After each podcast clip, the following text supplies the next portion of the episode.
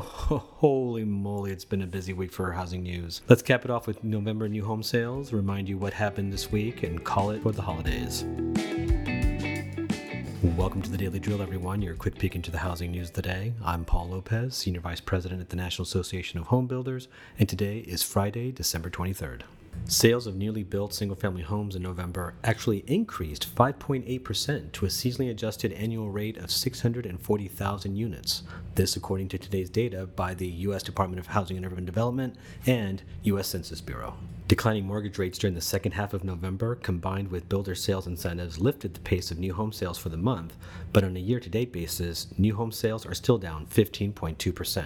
And due to higher construction costs and ongoing supply chain issues, the median price of a newly built single family home in November was more than $471,000, 9.5% higher than a year ago. Regionally, on a year to date basis, new home sales have fallen in all four regions. Regardless, it's good to end the year on some slightly positive news.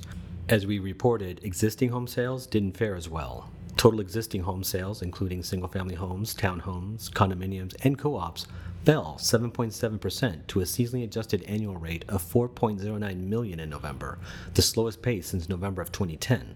We also reported overall housing starts were down 0.5% to a seasonally adjusted annual rate of 1.427 million units. That's actually better than the 1.8% drop that was expected on Wall Street.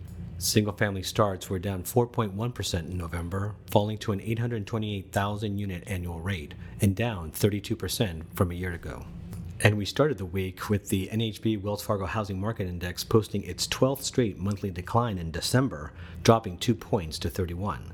That was the lowest confidence reading since mid 2012, with the exception of the onset of the pandemic in the spring of 2020. That's all for today, everyone. We're going to take a break for the holidays and be back again on January 3rd. If you're enjoying this podcast, please be sure to subscribe.